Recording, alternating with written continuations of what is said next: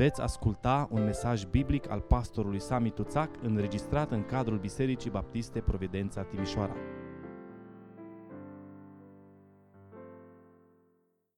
Vă invit să ne ridicăm împreună și să dăm ascultare cuvântului Domnului în dimineața aceasta. Mergem mai departe cu seria de mesaje chemați la Sfințenie și astăzi avem unul dintre cele mai teribile subiecte posibil, și anume supunerea. Supunerea. Nu vreau, înainte de predică, să fac un sondaj. Să vă rog să ridicați mâna cu sinceritate toți care iubiți supunerea. Toți cei care vă place să fiți supuși. Toți cei care nu mai puteți cât de mult vă doriți să vă supuneți. Criza supunerii în viața creștinului. Despre asta e vorba. Deschidem împreună la Romani, capitolul 14, și citim de la versetul 1 și până la versetul 12, pagina 1108. Romani 14, începând cu versetul 1. Primiți bine pe cel slab în credință și nu vă apucați la vorbă asupra părerilor îndoielnice. Unul crede că poate să mănânce de toate, pe când altul, care este slab, nu mănâncă decât verdețuri. Cine mănâncă să nu disprețuiască pe cine nu mănâncă și cine nu mănâncă să nu judece pe cine mănâncă, fiindcă Dumnezeu l-a primit. Cine ești tu care judeci pe robul altuia? Dacă stă în picioare sau cade, este treaba stăpânului său. Totuși va sta în picioare, căci Domnul are putere să-l întărească pentru ca să stea. Unul socotește o zi mai presus decât alta, pentru altul toate zilele sunt la fel. Fiecare să fie de plin încredințat în mintea lui. Cine face deosebire între zile, pentru Domnul o face. Cine nu face deosebire între zile, pentru Domnul nu o face. Cine mănâncă, pentru Domnul mănâncă, pentru că aduce mulțumiri lui Dumnezeu. Cine nu mănâncă? Pentru Domnul nu mănâncă și aduce și El mulțumiri lui Dumnezeu. În adevăr, nici unul din noi nu trăiește pentru sine și nici unul din noi nu moare pentru sine.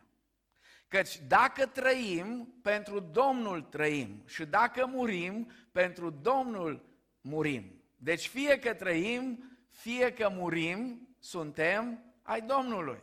Amin? Căci Hristos pentru aceasta a murit și a înviat. Ca să aibă stăpânire peste cei morți și peste cei vii.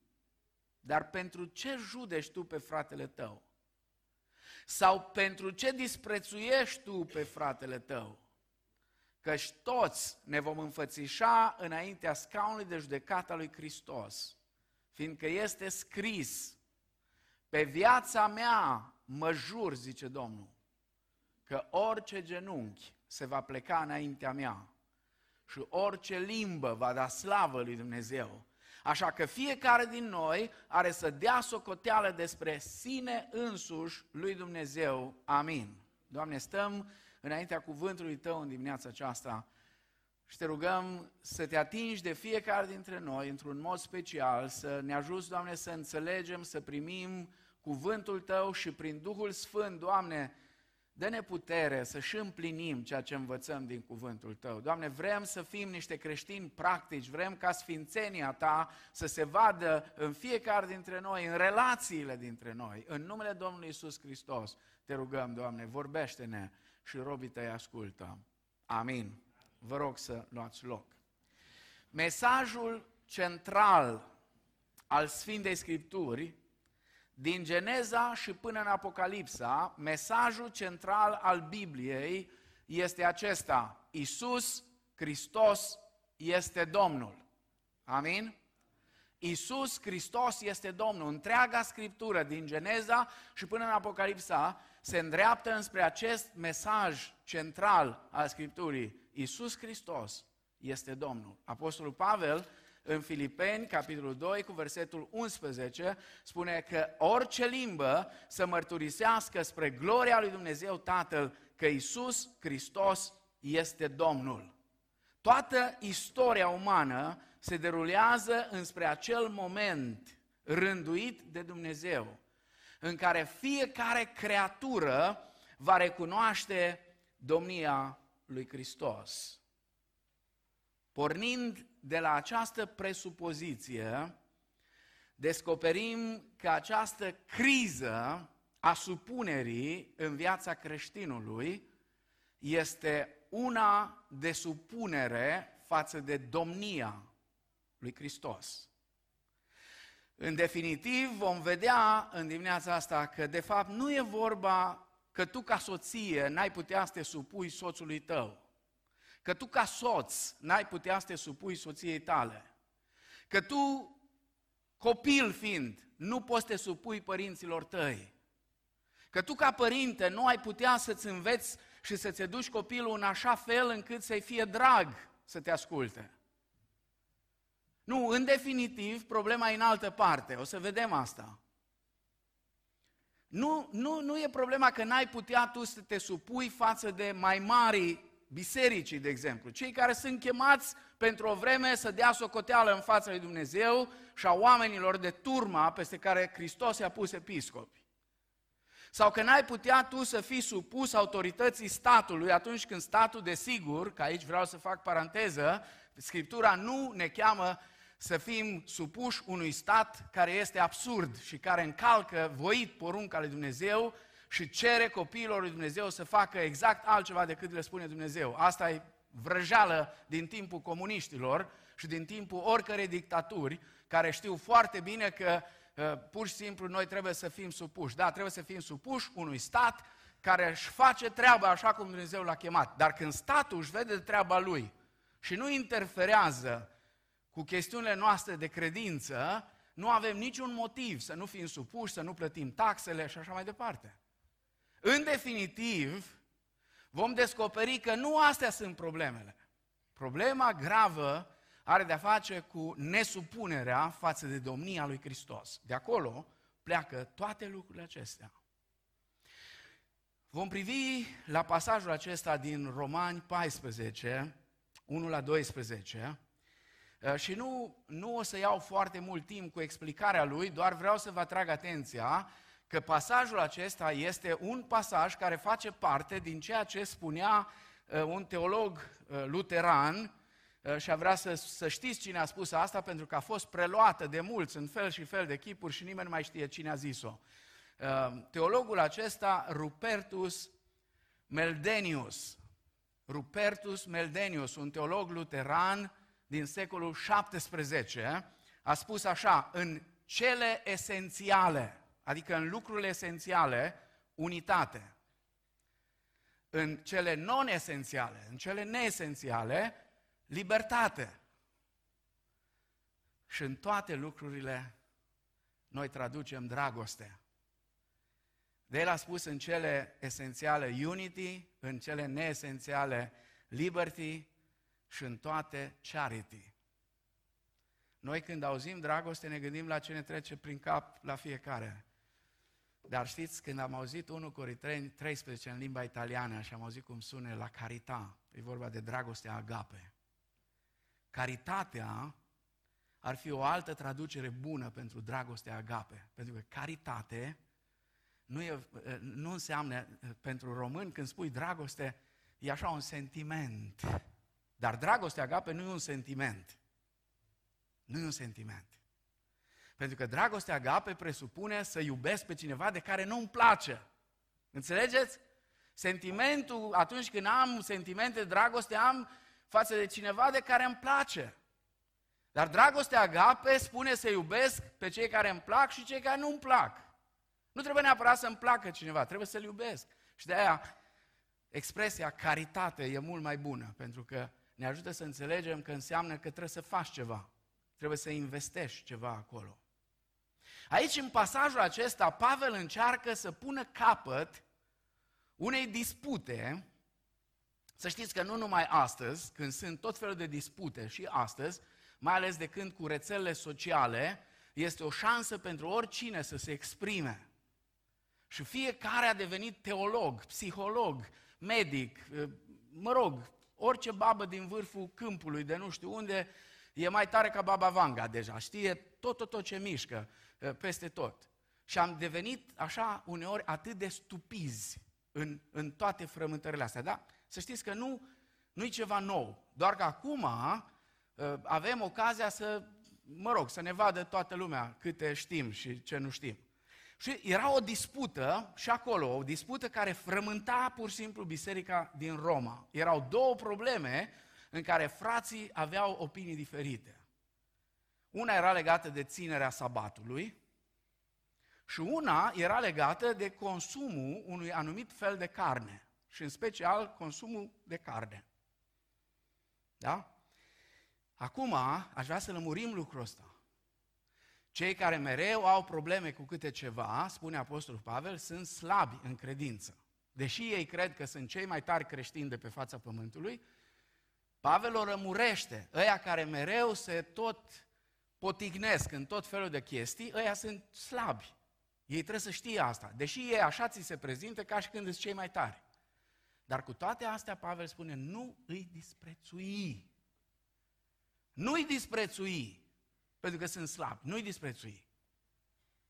Da? Cel care mănâncă, spune, să nu disprețuiască pe cel care nu mănâncă. Dacă vrea să fie vegetarian, n-are decât să fie. Vegan, eu știu, să fie ce vrea. Doar să știe că e slab. Tari sunt ăia care mănâncă carne.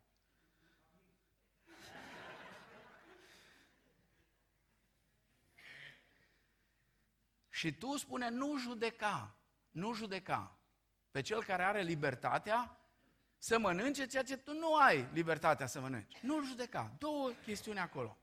Acum, știți ce e interesant? Știți ce face Apostolul Pavel? Apostolul Pavel nu tratează aici problema cu ei nici ca apologet, nici ca misionar, nici măcar ca un apostol, ci ca un păstor. Ca un păstor. Ca unul cu inimă de tată, de păstor care știți ce face? Nu-i aprobă și nici nu-i dezaprobă. Nici pe unii, nici pe alții. Dacă ar fi astăzi, Pavel și-ar face asta, imediat ar cataloga unii sau alții că nu s-a aliniat cum trebuie la, mă rog, nu știu care ism sau alt ism. Că cele mai multe lupte sunt cu ismele. Astăzi. Nu te alinea nici acolo, nici acolo. Pavel nu se aliniază. Nici cu ea, cu carnea, nici cu el alți. Nici cu ea cu sabatul, nici cu el alți. Nu-i aprobă și nici nu-i dezaprobă. Ci le spune că soluția tuturor problemelor legate de credință și de conduită este până la urmă supunerea față de suveranitatea lui Iisus Hristos. Acolo unde Hristos domnește, peste toate gândurile, peste toate vorbele, peste toate acțiunile credincioșilor. Există ca urmare unitate în viața bisericii. Pavel atinge punctul culminant aici în dezbaterea aceasta atunci când declară în versetul 9 și asupra acestui verset o să rămânem mai mult în dimineața aceasta. Căci Hristos pentru aceasta a murit și a înviat ca să aibă stăpânire peste cei vii și peste cei morți, și peste unii și peste alții. Așadar, ca să înțelegem subiectul acesta al supunerii și să vedem de ce ajunge creștinul într-o criză legată de supunere în viața lui de credință, va trebui să înțelegem din Scriptură, să cunoaștem și să înțelegem câteva lucruri. Ne vom uita în dimineața asta la drepturile domniei lui Hristos, apoi la revendicările domniei lui Hristos și în final la ceva care sigur că nu ne place, numai când auzim cuvântul nu ne place, regulile domniei lui Hristos. Începem cu cu drepturile domniei divine. Recitesc versetul 9. Căci Hristos pentru aceasta a murit și a înviat, ca să aibă stăpânire și peste cei morți și peste cei vii. Moartea și învierea lui Hristos sunt legate inseparabil de domnia lui. Am înțelege complet greșit care este scopul lucrării răscumpărătoare a Mântuitorului nostru Isus Hristos, dacă am pierde din vedere faptul că El a murit și a înviat, ca să aibă stăpânire. Adică ce? Adică să fie Domn. Amin? El a murit și a înviat ca să fie Domn, ca să aibă stăpânire. Acum, ca Domn, Hristos și doar El, vă rog să rețineți, Hristos și doar El are dreptul să ne cumpere. Căci Hristos pentru aceasta a murit și a înviat, ca să aibă stăpânire și peste cei vii și peste cei morți. În Romani, capitolul 7, cu versetul 14, Apostolul Pavel spune că noi suntem lumești, suntem carnali. Știm în adevăr că legea este duhovnicească, dar eu sunt pământesc. În greacă eu, eu sunt carnal. Vândut rob păcatului. Tocmai aici este frumusețea Evangheliei. Deși noi suntem carnali, frumusețea Evangheliei constă în faptul că văzându-ne în această stare, Domnul Isus a venit din gloria cerului ca să ne răscumpere și apoi să ne elibereze. Dar ca să ne elibereze, ca să facă lucrul acesta, El a trebuit să ne cumpere și să ne facă ai Lui. Pentru că nimeni nu poate elibera pe cineva dacă nu-i aparține. Și Hristos întâi ne-a cumpărat, ne-a făcut a Lui și apoi ne-a eliberat. Deoarece numai în Hristos, rețineți, numai în Hristos putem fi liberi cu adevărat. Sunt câteva texte, multe de fapt, dar am selectat doar trei și dacă aveți Scriptura, vă rog să deschideți, să vă uitați, să vă notați, care cu, uh, uh, vorbesc despre, despre ideea aceasta de stăpânire și proprietate care sunt cuprinse în cuvântul Domn.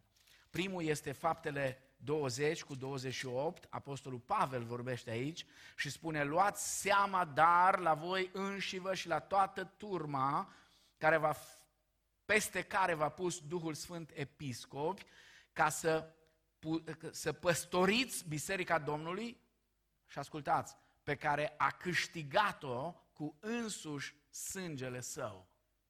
Și apoi, 1 Corinteni, capitolul 6, Uh, versetul 20, din nou Apostolul Pavel uh, spune așa, unul, căci ați fost cumpărați cu un preț, proslăviți dar pe Dumnezeu în trupul și în Duhul vostru, care sunt ale lui Dumnezeu. Și Apostolul Petru, în 1 Petru, capitolul 1, versetele 18 la 19, ne spune cât se poate de clar care este prețul acela. Da?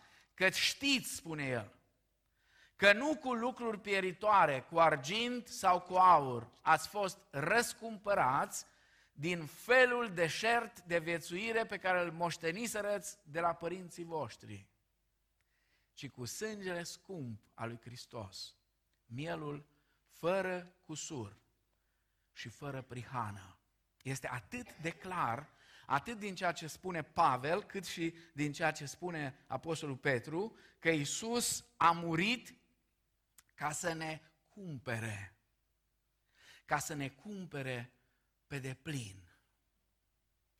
Nu este nicio parte din noi care să nu fi fost cumpărată cu totul. Fiecare parte din noi este în proprietatea lui Hristos. și numai a Lui. Este în proprietatea Lui Hristos și doar a Lui. Ochii noștri sunt proprietatea Lui. Ochi prin care să vedem lucrarea Lui. Mâinile noastre sunt proprietatea Lui. Mâini cu care să-L slujim. Picioarele noastre sunt proprietatea Lui. Picioare cu care să umblăm pe calea Lui. Minte cu care să înțelegem gândirea Lui. Inimă care să-L iubească cu aldoare. Personalitatea noastră care reflectă frumusețea și gloria Lui. Cel care nu recunoaște aceste adevăruri nu are cum să recunoască și să înțeleagă suveranitatea lui Dumnezeu. Ca Domn, vă rog să rețineți, Hristos are dreptul să ne cumpere. Numai El are dreptul să ne cumpere. Dar mai este ceva, ca Domn, doar Hristos are dreptul să ne ierte. Doar El are dreptul să ne ierte. Căci Hristos pentru aceasta a murit și a înviat. Ca să aibă stăpânire și peste cei morți și peste cei vii. Iar în Romani, capitolul 4, cu versetul 25, spune despre Isus Hristos, Domnul nostru, care a fost dat din pricina fără de legilor noastre și a înviat din pricina că am fost socotiți neprihăniți. De ce am fost socotiți neprihăniți? Pentru că am fost iertați. Am fost iertați. Și la momentul acela Dumnezeu ne-a socotit neprihăniți. De-a lungul vieții și slujirii pe pământ, Iisus și-a dovedit dreptul de a ierta pe oameni. Este o scenă extraordinară în Evanghelia după Marcu, capitolul 2, de la versetul 1 la 12. Este episodul acela când niște bărbați uh, vin și aduc un slăbănog care nu putea să ajungă la Isus și patru bărbați l-au luat cu rogojina lui, au desfăcut acoperișul casei, pentru că nu puteau să intre de câte lume era acolo, și l-au pus acolo, l-au pus acolo, în mijlocul mulțimii. Iisus a uitat la el, i-a văzut credința și a spus, fiule, păcatele îți sunt iertate. Și spune Scriptura mai departe că unii din cărturari care erau de față se gândeau în inimile lor. Cum vorbește omul acesta astfel? Hulește! Cine poate să ierte păcatele decât numai Dumnezeu? Îndată Iisus a cunoscut prin Duhul Său că ei gândeau astfel și le-a zis, pentru ce aveți astfel de gânduri în inimile voastre? Ce este mai lesne? A zice slăbănogului, păcatele sunt iertate? Ori a zice, scoală-te, ridică spatul și umblă. Dar ca să știți că Fiul omului are putere pe pământ să ierte păcatele, ție, spune el slăbănogului, îți poruncesc, scoală-te, ridică spatul și umblă. Fiul omului, spune Domnul Isus, are autoritatea de a ierta păcatele. Păcatele tale și ale mele au fost iertate prin dragoste și milă. Și datorită acestei îndurări, slujba noastră duhovnicească, spune Pavel în Roman 12 cu 1, este să ne supunem în întregime Domnului și Mântuitorului nostru. Slujba noastră duhovnicească. Vă îndemn, dar, fraților, pentru îndurările lui Dumnezeu să aduceți trupurile voastre ca o jertfă fie sfântă, plăcută lui Dumnezeu. Aceasta va fi din partea voastră o slujbă duhovnicească. Ca Domn, doar Hristos are dreptul să ne cumpere, numai El. Ca Domn, doar Hristos are dreptul să ne ierte. Dar mai este ceva. Ca Domn, doar Hristos are dreptul să ne stăpânească.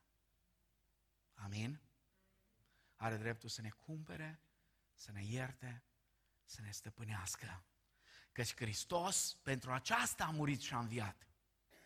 O să-l repet versetul ăsta până ca un verset de aur, cum ziceam pe vremuri, toată lumea când pleacă acasă o să-l știe. Dacă rămânem din predică doar cu atât, că o să învățăm pe de rost versetul acesta, am învățat tot ce trebuie. Căci Hristos pentru aceasta a murit și a înviat ca să aibă stăpânire și peste cei morți și peste cei vii. În virtutea vieții lui cerești, în care el a intrat după moartea și învierea lui. El poate acum, prin Duhul Sfânt, să cuprindă și să ia în stăpânire ființele noastre și astfel să trăiască din nou prin noi. Atenție mare aici. Ați văzut vreodată o casă părăsită? O casă părăsită la marginea unei străzi sau la marginea unui oraș? Este sinistru. Cred că era în toamna lui 2014, 15, mai știu exact, când au avut loc alegerile în Statele Unite. Cu câteva zile înainte de alegeri, atunci când domnul Trump și doamna Clinton au candidat, eram în New York, împreună cu Vlad Crâznic, cu Emma Dejeu și încă câțiva frați de prin țară, la o conferință mare. Când am plecat de acasă, din Queens, unde stăteam noi, de acolo, am primit o hartă, eu am stat la mama Ani Ile, unde stăteam de obicei când mergeam la New York, alții au stat în altă parte, mama Ani mi-a dat o hartă și mi-a spus pe unde să merg, dar eu, cum nu le am cu orientarea, am zis, mă iau după ăștia, că sunt mai tineri, știu ei mai bine. Și am mers cu metrou, mie mi s-a părut că am mers foarte mult și dintr-o dată au spus că am ajuns la capăt. Am coborât undeva, nu era nimeni pe stradă, era sinistru, erau tot felul de case din astea dărăpânate, erau numai persoane de culoare, dar ciudați, unii drogați, unii... Am zis, băi, dar de ce au ales oamenii ăștia să facă conferința aici?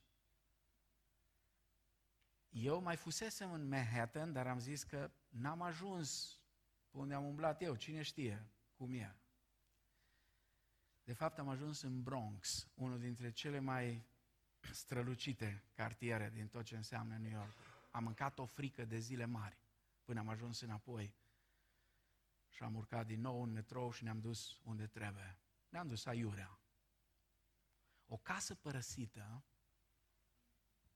o zonă din asta părăsită, așa la, la periferie, este o zonă unde se adună borfașii, se adună hoții, se adună criminalii, se adună desfrânații. Nu există o arie mai periculoasă undeva în orașele astea imense, până la urmă New York e oraș cât o țară, da? cu toate zonele de lângă, are mai multe populații decât România. Nu există o arie mai periculoasă decât zone din astea. Dar la fel, vă rog să rețineți, nu există o arie mai periculoasă în viața cuiva decât aceea care nu este încredințată stăpânirii lui Hristos.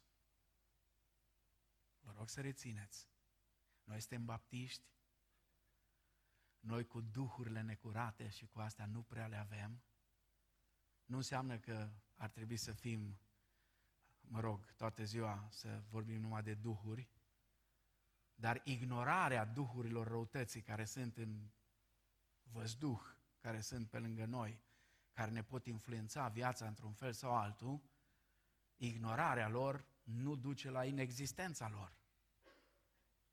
Poate că uneori ni se întâmplă să facem lucruri care nu le înțelegem de ce le facem. Și atunci, în disperarea noastră, mai zice, mă, parcă satana a pus stăpânire pe mine. Nu vi s-a întâmplat niciodată să vă întrebați în anumite situații de ce acționați așa? De ce te porți cu nevasta cum te porți? De ce ești așa de rău? De ce mârâi de parcă ești un câine prins la colț? De ce?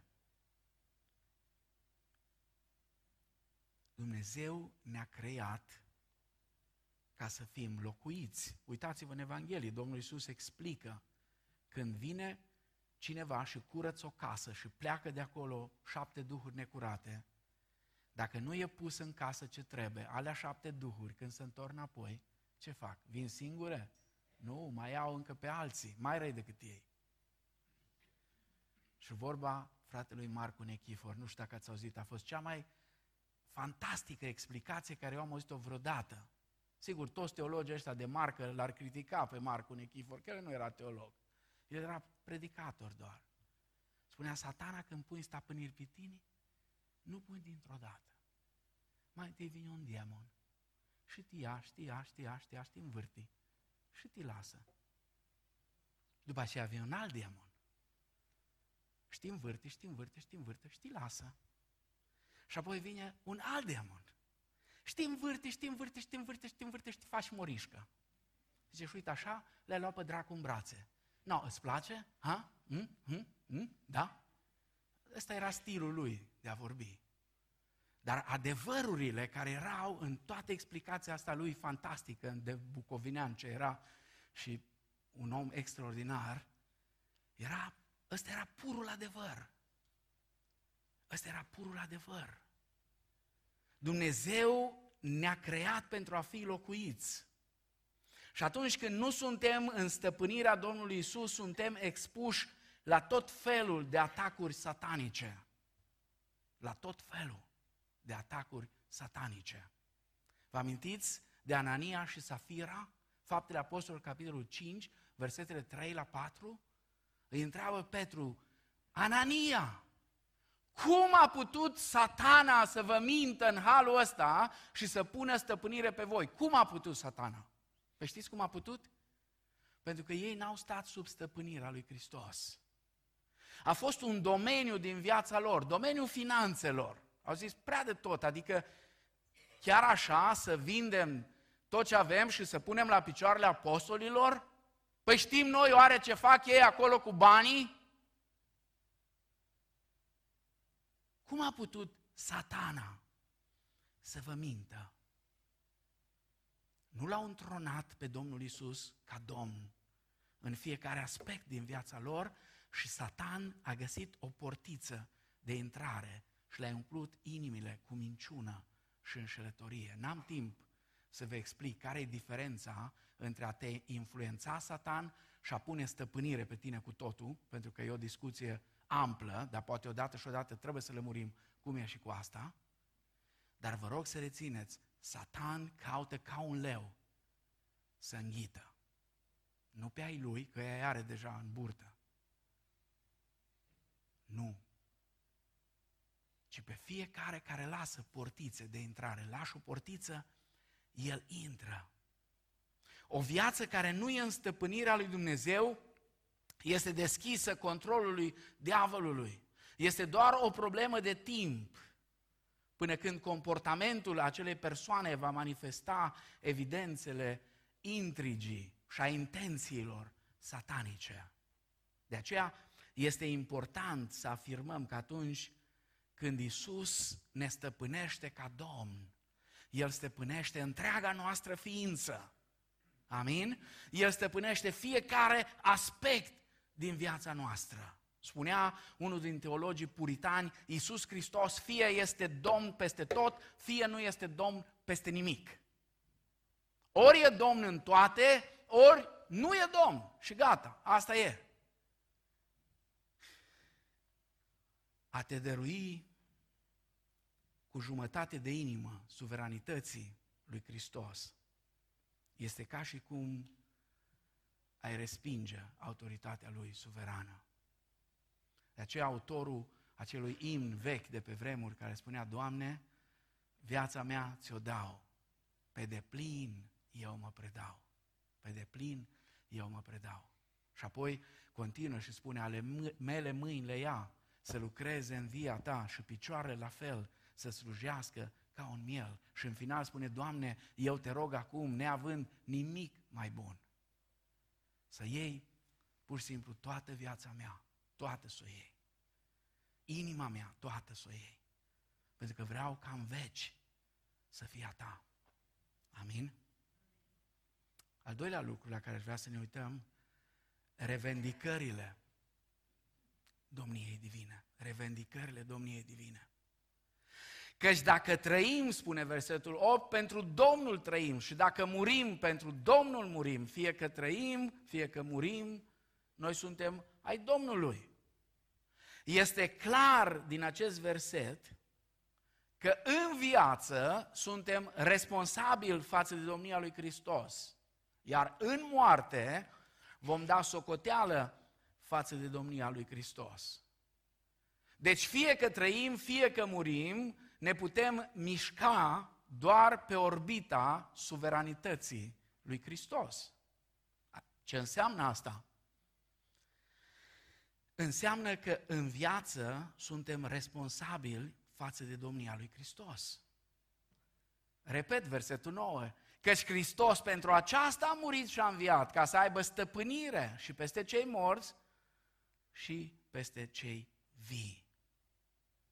Una din marile probleme ale bisericii contemporane este trăirea cu irresponsabilitate.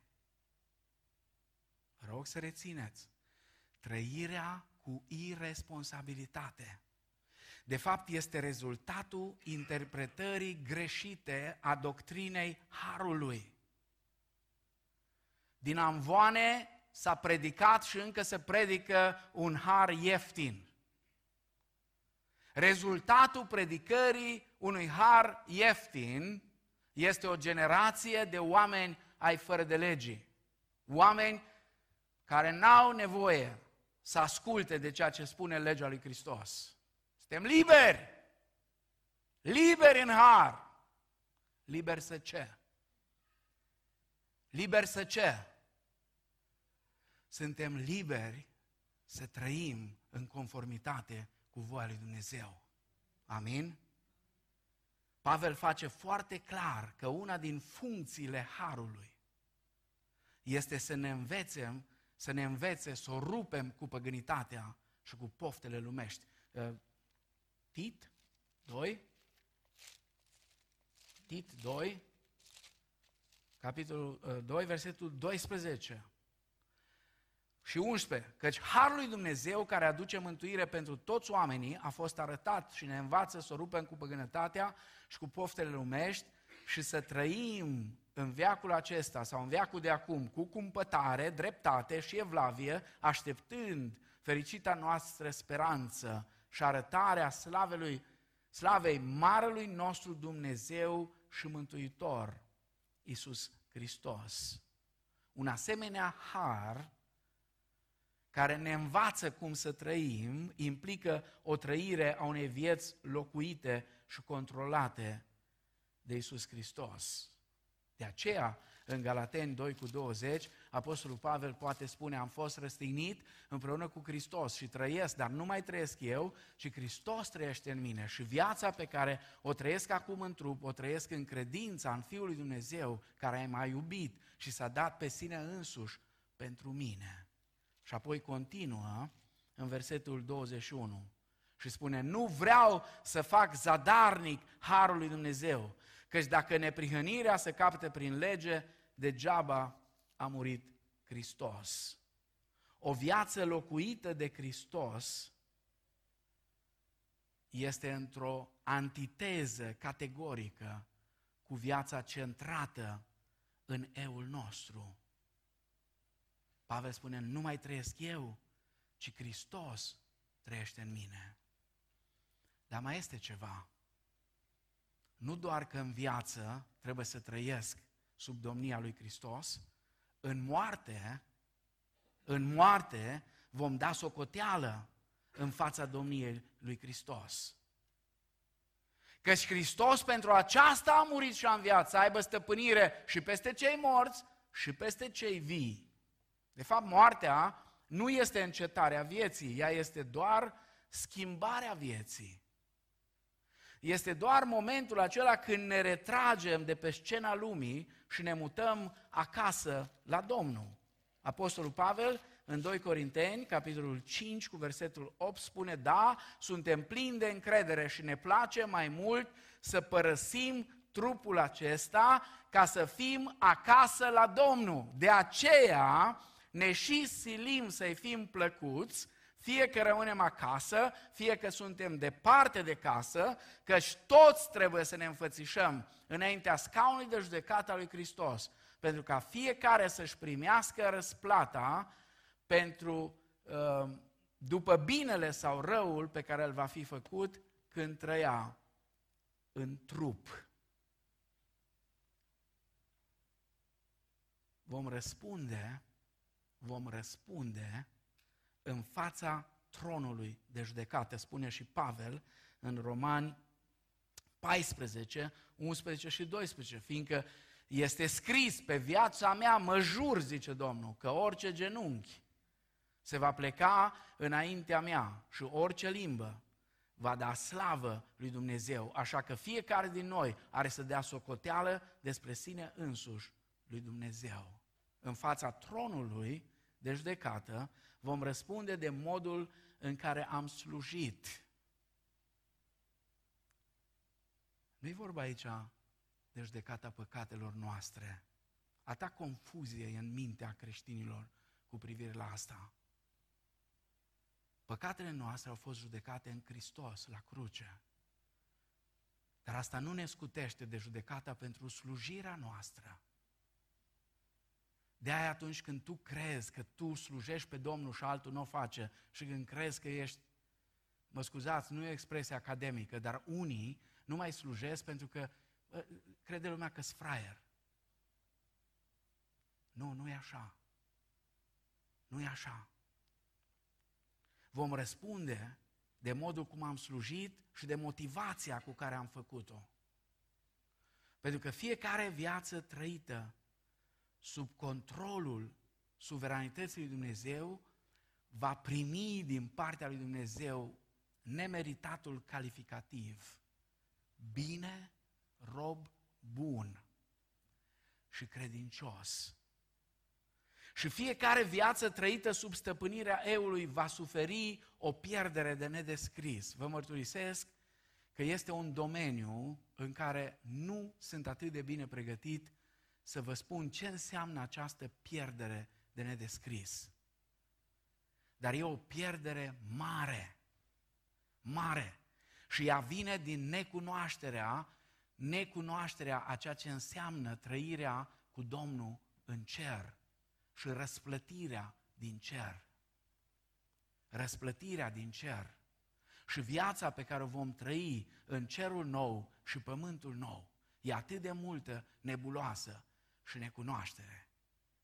Și o mentalitate păgână care s-a instaurat în mințile credincioșilor cu anii, ca și când ar fi un loc de pensionare fericită. Nu, nu e un loc de pensionare. Robii lui îl vor sluji și cei care nu slujesc acum vor pierde enorm. Va fi o pierdere de nedescris. În limbajul plastic pe care Pavel îl folosește în 1 Corinteni, capitolul 3, spune că uh, uh, viața se va dovedi fie că uh, am făcut o lucrare din aur, argint, pietre scumpe, fie am făcut una din lemn, fân și trestie. Rețineți, vă rog, ori morți, ori vii. Sau dacă vreți, ori vii, ori morți. Cum vă place, tot aia e. Iisus trebuie să fie Domnul. Amin? Iisus trebuie să fie Domnul. În moarte sau în viață. Și ultimul lucru la care aș vrea să ne uităm are de-a face cu regulile domniei lui Hristos. Regulile domniei divine. Versetul 9 îl recitesc, că Hristos pentru aceasta a murit și a înviat, ca să aibă stăpânire și peste cei morți și peste cei vii. Din context înțelegem că Pavel este atât profetic, cât și actual când spune că fiecare genunchi se va pleca și fiecare limbă va mărturisi pentru Dumnezeu. Apostolul păstrează încă în minte chestiunile legate de aprecierea și îngăduința personală. De aceea și întreabă, dar pentru ce judeci tu pe fratele tău? Versetul 10. Pentru ce judeci tu pe fratele tău? Raționamentul acestei întrebări este foarte clar. Problematica supunerii față de domnia lui Hristos se oglindește în toate aspectele vieților noastre. Și vă spun exact ceea ce am spus la început. Atunci când avem probleme cu supunerea în cadrul familiei sau în cadrul bisericii sau în cadrul trăirii noastre în contextul societății sau la locul de muncă sau oriunde, problema reală e alta. Problema reală este că avem probleme cu supunerea față de Hristos, față de suveranitatea lui Hristos, față de domnia lui Hristos. Pentru că supunerea față de domnia lui Hristos întotdeauna se va oglindi în relațiile noastre. Există reguli ale suveranității divine și ele sunt cuprinse, susțin în două învățături. Prima, trebuie să ne supunem necondiționat față de Hristos în toate relațiile vieții. Fiindcă este scris, spune versetul 11, pe viața mea mă jur, zice Domnul, că orice genunchi se va pleca înaintea mea și orice limbă va da slavă lui Dumnezeu. Aceasta este o profeție despre ce urmează să vie. În ceruri, pe pământ și sub pământ. Peste tot. Peste tot. Toate oștirile cerești, toți oamenii, până și demonii și stăpânirile demonice, stăpânirile celui rău, toți vor recunoaște că Isus Hristos este Domnul. Filipeni, capitolul 2, versetele 9 la 11. Dar adevărul acesta, sigur, Pavel privește atât profetic cât și actual. Adevărul acesta despre ceea ce urmează să se întâmple poate fi aplicat și astăzi într-un mod pe care trebuie să-l înțelegem și apoi să-i dăm atenție și să îl punem în practică. Nu are niciun sens, dar absolut niciun sens nu are să vorbim în abstract despre domnia lui Hristos. Nu e sens. Nu are rost să vorbim despre Hristos ca Domn, așa pur și simplu în vid, în abstract. Dacă Isus Hristos este Domnul, atunci acest lucru va fi evident în orice loc în care este prezent un creștin. Hristos va fi Domn în familie.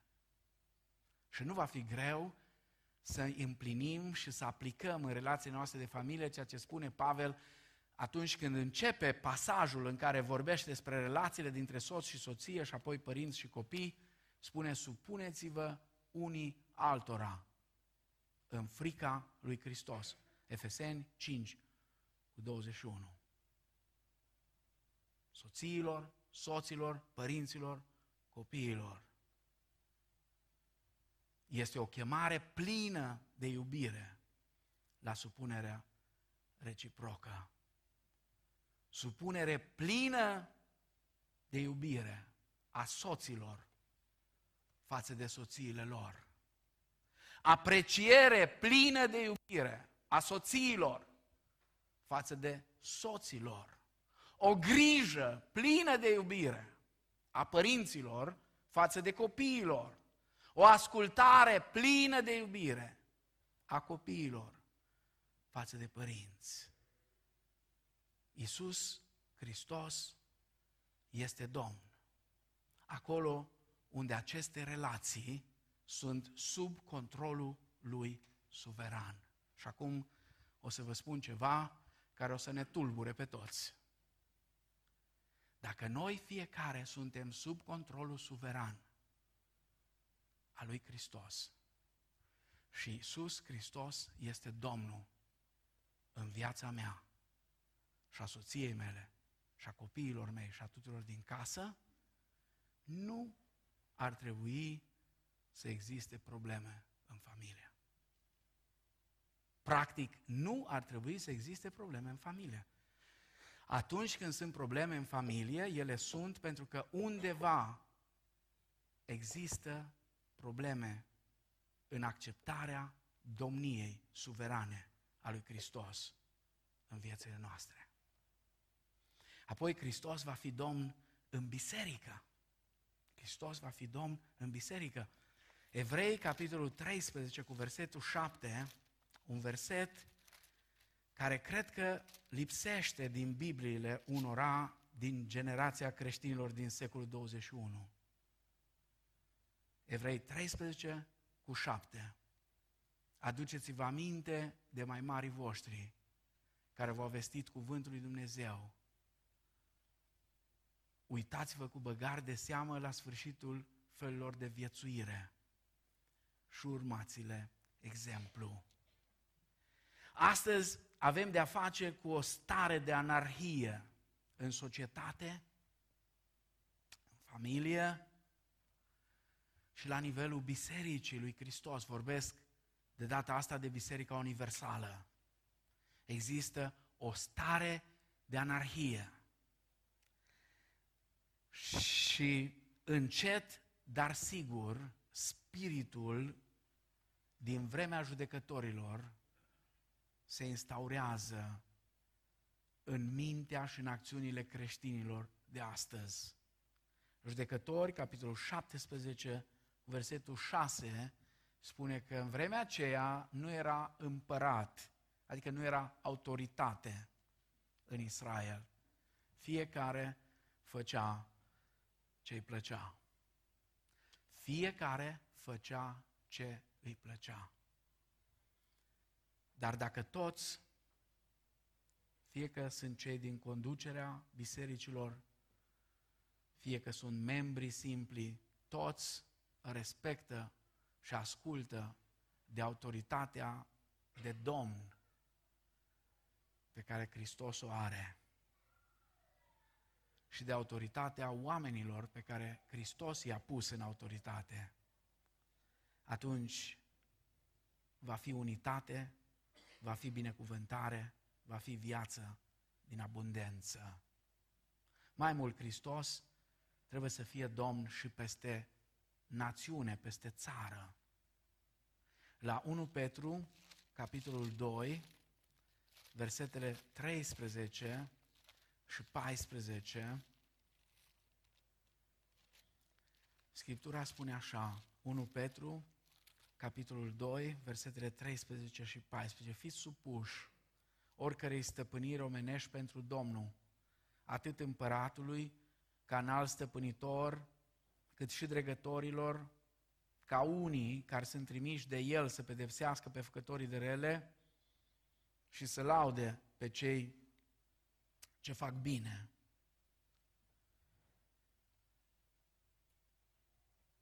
Fiecare creștin trebuie să recunoască că nu există nicio putere care să nu fi fost, sau nicio autoritate care să nu fi fost rânduită de Dumnezeu. Pavel este cât se poate de clar în Romani 13. În măsura, spuneam ceva mai înainte, în care autoritatea este în acord cu voia lui Dumnezeu, creștinul este chemat să se supună din toată inima. Când falimentăm să ne supunem, pierdem binecuvântările pe care Dumnezeu le are pregătite pentru noi. Dar mai este ceva. Trebuie să trăim demonstrând domnia lui Hristos în fiecare domeniu din viața noastră, dar trebuie și să-L mărturisim fără rușine pe Hristos în toate relațiile vieților noastre. Fiindcă este scris pe viața mea, mă jur, zice Domnul, că orice genunchi se va pleca înaintea mea și orice limbă va da slavă lui Dumnezeu. Aceste cuvinte se referă la ziua aceea glorioasă pe care o descrie Pavel în Filipeni, capitolul 2, versetele 10-11. Iar în Romani, capitolul 10, cu versetul 9, Pavel atrage atenția că mântuirea nu este doar un act inițial al Dumnezeu în noi, ci este de asemenea o activitate continuă a lui Dumnezeu în noi. Mărturisirea fără rușine a lui Hristos în toate relațiile vieții este un mandat al evangelizării până la marginea pământului. Cum vor auzi, continuă Pavel, discuția din Romani 10, 14, 15, cum vor auzi dacă nimeni nu le va spune? Păi cine va spune dacă nimeni nu merge? Păi cine va merge dacă nimeni nu-l trimite? Răspunsul este că oamenii nu sunt trimiși. Dacă Isus Hristos nu este Domnul, n-ai pentru ce să te duci. Dacă Isus Hristos nu este Domn în viața ta, nu vei găsi motivație să te duci. Vreau să închei cu o poveste adevărată. În urma unei predici, cu ani de zile în urmă, o tânără a venit la final, la păstor, la cel care predicase, și a spus, aș vrea ca Isus Hristos să fie Domnul vieții mele. S-ar putea să vă regăsiți și să ne regăsim în povestea acestei fete. Aș vrea ca Isus Hristos să fie Domnul vieții mele, dar mă tem că dacă îi dau stăpânire peste întreaga mea viață, El mă va trimite misionară la marginile pământului și nu vreau să mă duc.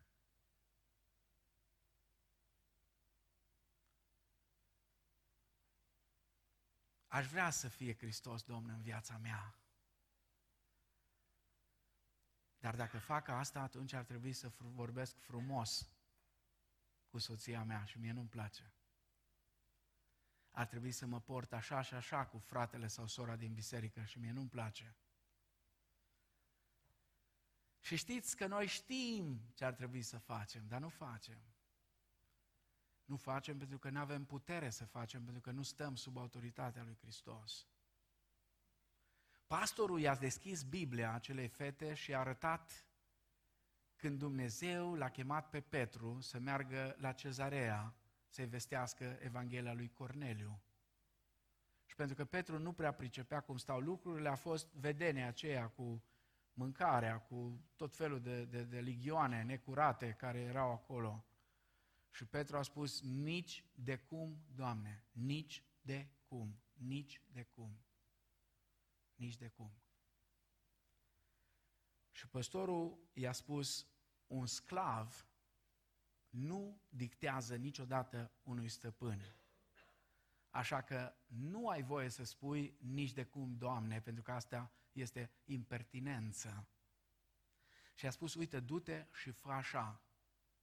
În Biblia ta, în Biblia ta, stai și te rogi și ori tai nici de cum, ori tai, Doamne, e alegerea ta. Și fata a plecat. Și după o vreme a venit înapoi. Pagina ei din Biblie era udă, spune pastorul acela.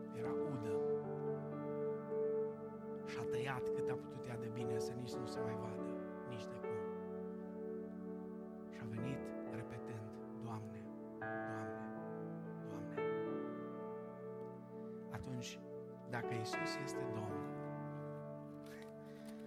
El ori e Domn în toate,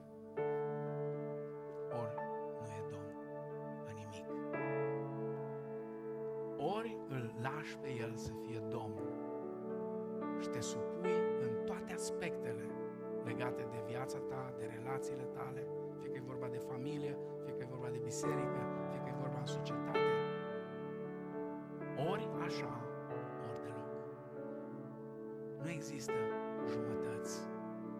Nouă ne plac jumătățile de măsură. Fiecare dintre noi sau în fiecare dintre noi trăiește un Saul care spune am păzit cuvântul Domnului. Serios? Am păzit ce? Am păzit ce mi-a plăcut, ce mi-a convenit. Sunt supus Domnului, Iisus Hristos este Domnul. Serios? Dacă Iisus Hristos este Domnul, atunci n-ai tu ce să mai pui condiții. Pentru că sclavii nu pun condiții stăpânilor, decât dacă sunt impertinenți. Așa că în dimineața asta stai înaintea Domnului și în timpul cântării care urmează, cercetează-te, cântă, dar cercetează. Și dacă îți dai seama că ai fost